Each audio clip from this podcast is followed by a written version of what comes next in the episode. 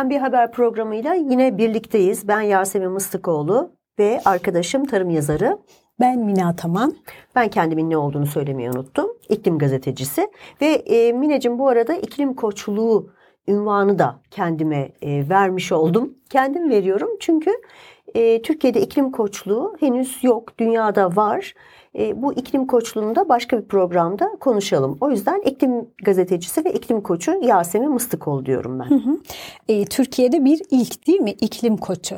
Evet e, yanlış bilmiyorsam. Çünkü hı hı. E, belki birisi de çıkar ya ben de iklim koçluğu yapıyordum bir süredir diyebilir ama benim araştırmalarım sonucunda bir iklim koçu e, yok. Dolayısıyla ben sanki Türkiye'de bunu ilk kez yapıyor olacağım. Evet. O zaman bu ara verdiğimiz e, bir takım e, maalesef hı hı. yaşadığımız ülkemizin yaşadığı e, talihsiz olay sebebiyle ara verdiğimiz dönemde sen bakıyorum e, hem kendi aslında profesyonel kariyerine yeni bir şeyler eklemişsin hem de bu tabii herkese çok faydalı olabilecek bir alan. O yüzden seni tebrik edip öyle başlayacağız. Güzel bir havadis bu. Çok teşekkür ediyorum. Hakikaten biz evet bir ara verdik. Yeniden başlıyoruz. E, neden ara verdik? Çünkü bir deprem yaşadık ve ben de e, herkes çok etkilendi ama ben o bölgede yaşadığım için 6 Şubat'a kadar benim evim, barkım, işte iş yerim, ailem, arkadaşlarım, eşim, dostum o bölgede olduğu için üzerinden yaklaşık bir yıl geçti neredeyse. Biz ancak toparlanabildik ve programımıza yeniden başlıyoruz. Ee, bu süre içerisinde tabii ki iklim krizi de durmadı, iklim değişikliği de durmadı, tarım gelişmeleri, e, doğa olayları çok şey yaşandı. Geçtiğimiz yıl 2023'ün Temmuz ayı dünyanın en sıcak e, özellikle 6 Temmuz en sıcak günü e, tespit edildi. Uzmanlar bunu tespit etti. Dolayısıyla bu süre içerisinde e, ben de bu konuda e, çalışmalarımı çok e, aza indirgeyerek devam ettim ama muhalif.com.tr'de köşe yazılarım hep oldu. Bu konu çok dinamik bir konu, çok katmanlı bir konu. Dolayısıyla takip etmemek zaten mümkün değil. Dediğin gibi evet ben de bu arada böyle bir e, çalışma yaparak hem koçluk e, eğitimim var hem iklim gazeteciliği eğitimim olduğu için bu iki disiplini birleştirerek böyle bir alan yarattım kendime. Umarım e, başkalarına da yardımcı olabilirim bu konuda. Çünkü biz iklim krizi, iklim değişikliği diye konuştuğumuzda bireyler hep soruyorlar. Evet biz de bu konunun farkındayız. Ee, biz de şikayetçiyiz ama neler yapabiliriz? İşte ben bu başlık altında bunu anlatmaya çalışacağım. Ama biz şimdi bunu burada bırakalım ve depremin e, deprem sebebiyle biz ara verdiğimiz bu programa e, şöyle başlayalım istiyorum yine. Senin için de eğer uygunsa hem iklime hem tarıma e, nasıl bir etkisi olacak bu yaşadığımız depremin sence? E, etkisi oldu. E, artık çünkü e, gelecekte ne olacağını konuşmaktan öte biliyorsun neredeyse aradan bir yıl geçti. Çok ciddi anlamda tarımsal üretim süreçlerinde gerek Maraş'ta, Hatay'da, Antep'in bir bölümünde ve diğer işte Malatya'da, Adıyaman'da ki bunlar Türkiye'de neredeyse yüzde 25'ini tarımsal üretimin yüzde 25'ini ve ihracatında Mersin Limanı'ndan çok önemli bir bölümünü karşılıyordu. Bu yıl yaklaşık yüzde 8, yüzde 9 bu bölgedeki e, deprem sebebiyle tarımsal ihracatımız örneğin azaldı. Hmm.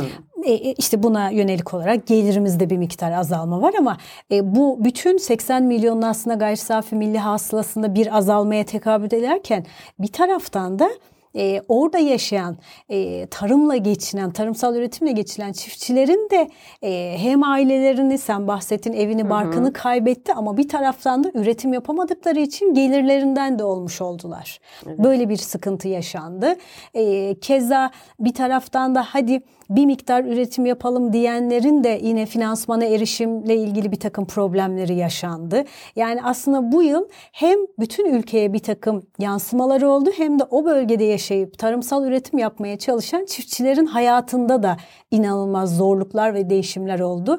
Tabii çok yavaş yavaş yani belki tarım arazilerine çok büyük hasar yoktu ama makine ekipmanda hasar vardı, finansmana erişim noktasında problemler vardı, işçilikte problemler vardı çünkü çok ciddi e, kayıplar yaşandı. Evet bu kısa vadedeki Tabii. E, hemen karşılaştığımız bir bilanço.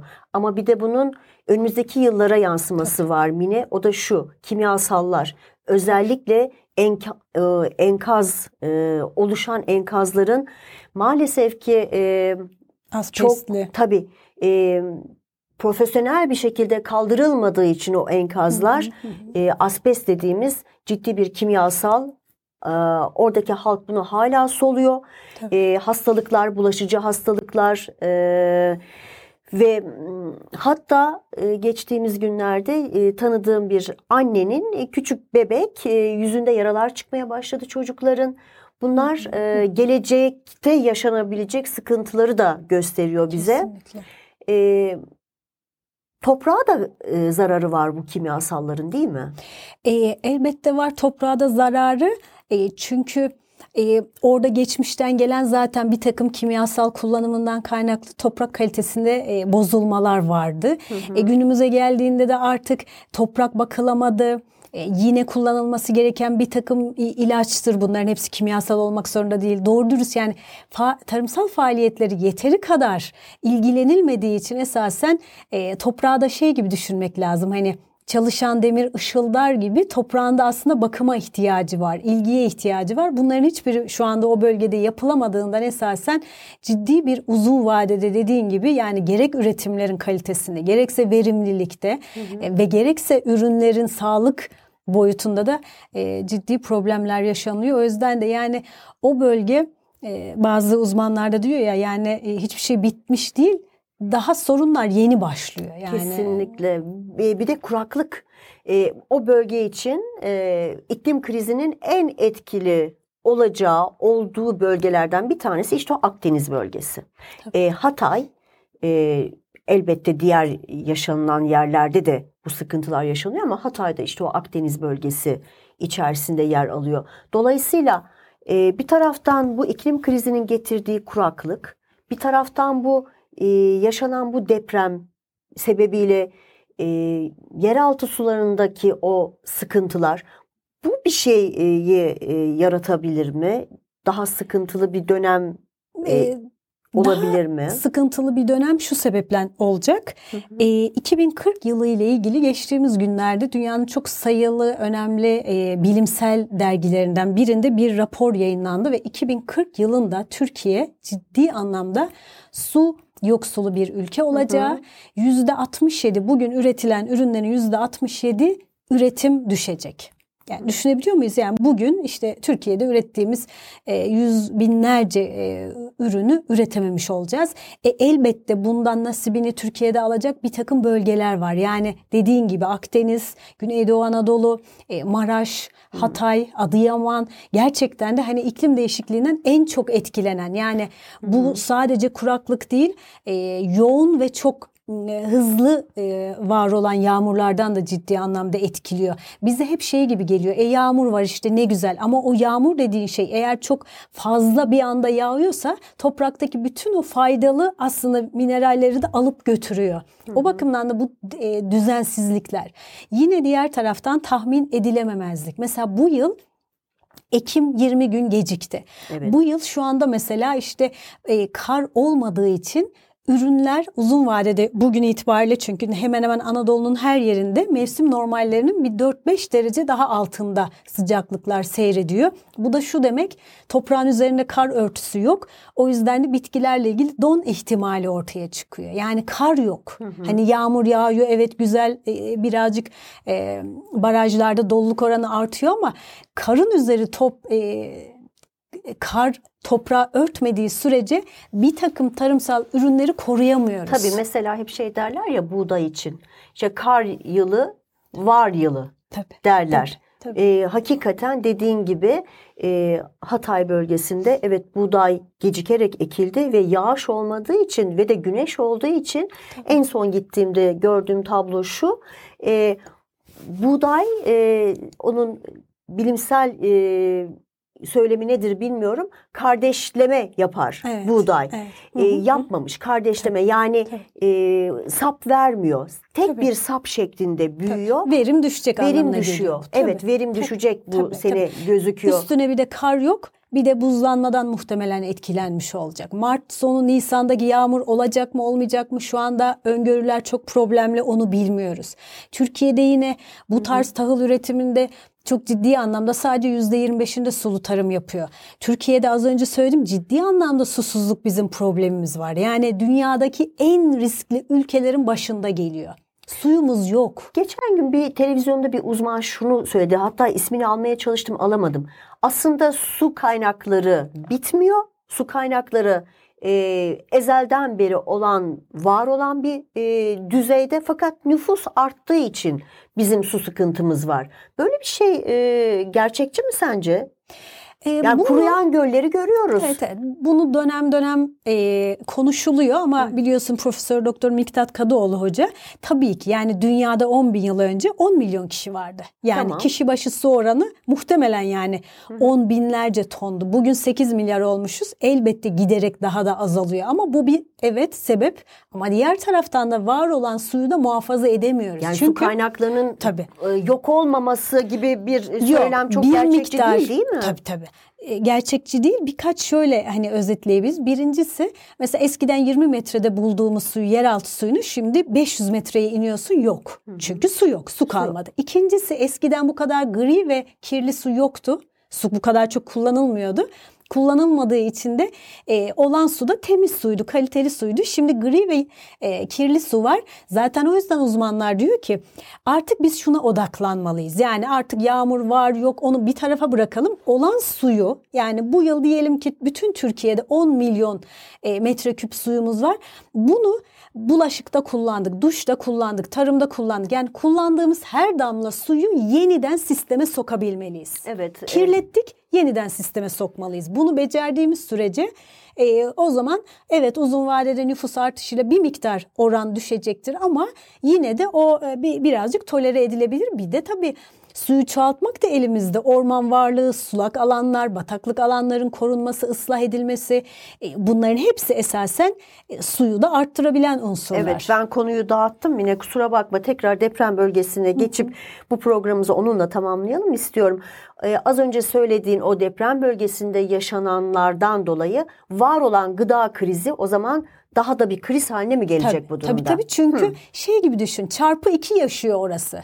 Hem kuraklığı yaşıyor İç Anadolu gibi o da kurak ama üstüne bir de deprem felaketini gördü. O yüzden orası gerçekten de Türkiye'yi besleyen hani ekmek sepeti deniyor ya öyle bir yerde. Oranın şu anda aktif olamaması çeşitli sebeplerle verimliliğinin düşmüş olması elbette bütün Türkiye'deki gıda ekosistemini etkiliyor, ihracatımızı etkiliyor, gelirlerimizi etkiliyor. Uzun vadede de deprem bölgesindeki birine üst bir de kuraklıkla mücadele et demek kadar e, abesle iştigal olamaz. Çünkü diyor ki ben hani şu anda daha karnımın derdindeyim. Daha benim e, yani uyuyacak evim yok, barkım yok. E, biz ona diyoruz ki sen tarımı daha verimli yap. İşte bunu yapıl, yapa- e, yapacakların, yapacak kişilerin olması gerekiyor değil mi? Tabii, bunu hep tabii, söylüyoruz. Bir tarım politikası, e, karar vericiler, başımızdaki yöneticiler bunların çözümü var, olmalı. Yani bu e, deprem bölgesinde o yaşadığımız e, uzun vadede karşılaşmamamız, e, ümit ettiğimiz o, problemleri nasıl çözeceğiz? Nasıl çözülecek bunlar? Ee, şimdi Türkiye'nin bir tarım politikası ve stratejik planları var.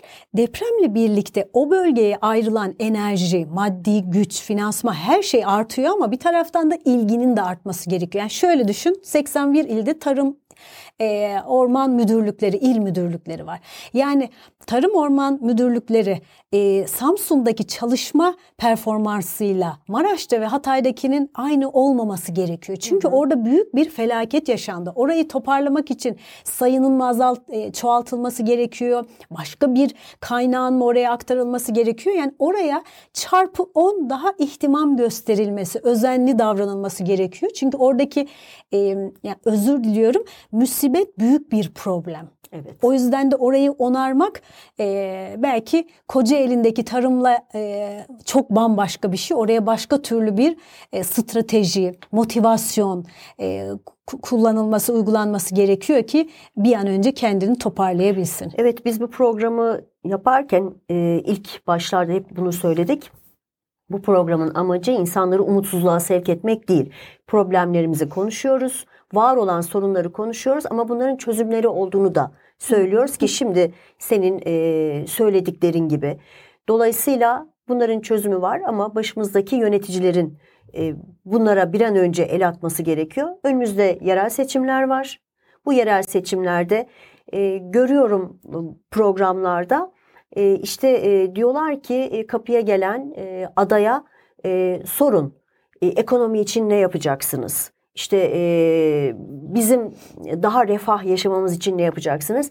Bence sorulması gereken ilk soru hakikaten e, iklim için, tarım için ne yapacaksınız olmalı.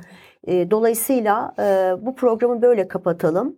Çok e, uzun bir şey vermeyelim buraya, süre vermeyelim. E, seçimlerde e, bize doğru vaatleri kim veriyorsa yani öyle A partisi, B partisi, C partisine bakmadan artık hakikaten e, dünyaya, iklime, e, iklim krizine, iklim değişikliğine kim e, bu yaraya kim merhem olacaksa onlara değerlendirelim diye düşünüyorum. Yani çok önemli çünkü hani iki sene bize birileri ekmek getirdi, su getirdi. Böyle taşıma suyla değirmen dönmez denilen bir kavram var ya. Hı hı. Gerçekten de bahsettiğin gibi kapımıza gelenlere 10 yıl sonra, 20 yıl sonra bu ülkenin geleceği için hem tarımsal hem de iklimsel açıdan ne yapacaklarını sormakta fayda var. Çünkü sormaz isek, takip etmez isek süreci e, belki bugün biz hala karnımızı doyurabiliyoruz ama çocuklarımız muhtemelen aç kalacak. Evet biz kimseyi korkutmak istemiyoruz ama bir taraftan da olacakları bilmemiz lazım ki önlem alırken de belki biraz daha hani motive olabiliriz. E, ben o yüzden şu anda hep bakıyorum. Diyorum ki partilerin, e, başkan adaylarının tarımla ilgili ne tür e, vaatleri var. Vaatleri var. İklimle ilgili ne tür vaatleri çalışmaları var. Çevreyi var. korumakla ilgili ne tür çalışmaları var. Hı hı. Bunu önemsiyorum. En önemlisi de hani sen iklim koçluğu yapmaya şimdi başladın ya Türkiye'de bir ilk. Bu bütün e, ekosistemdekiler hani bizim yaşamımıza da bir koçluk yapmaları lazım. Her anlamda buna da bakmakta fayda var bence. Evet çok teşekkür ediyorum bugün bizi dinlediğiniz için. Görüşmek üzere.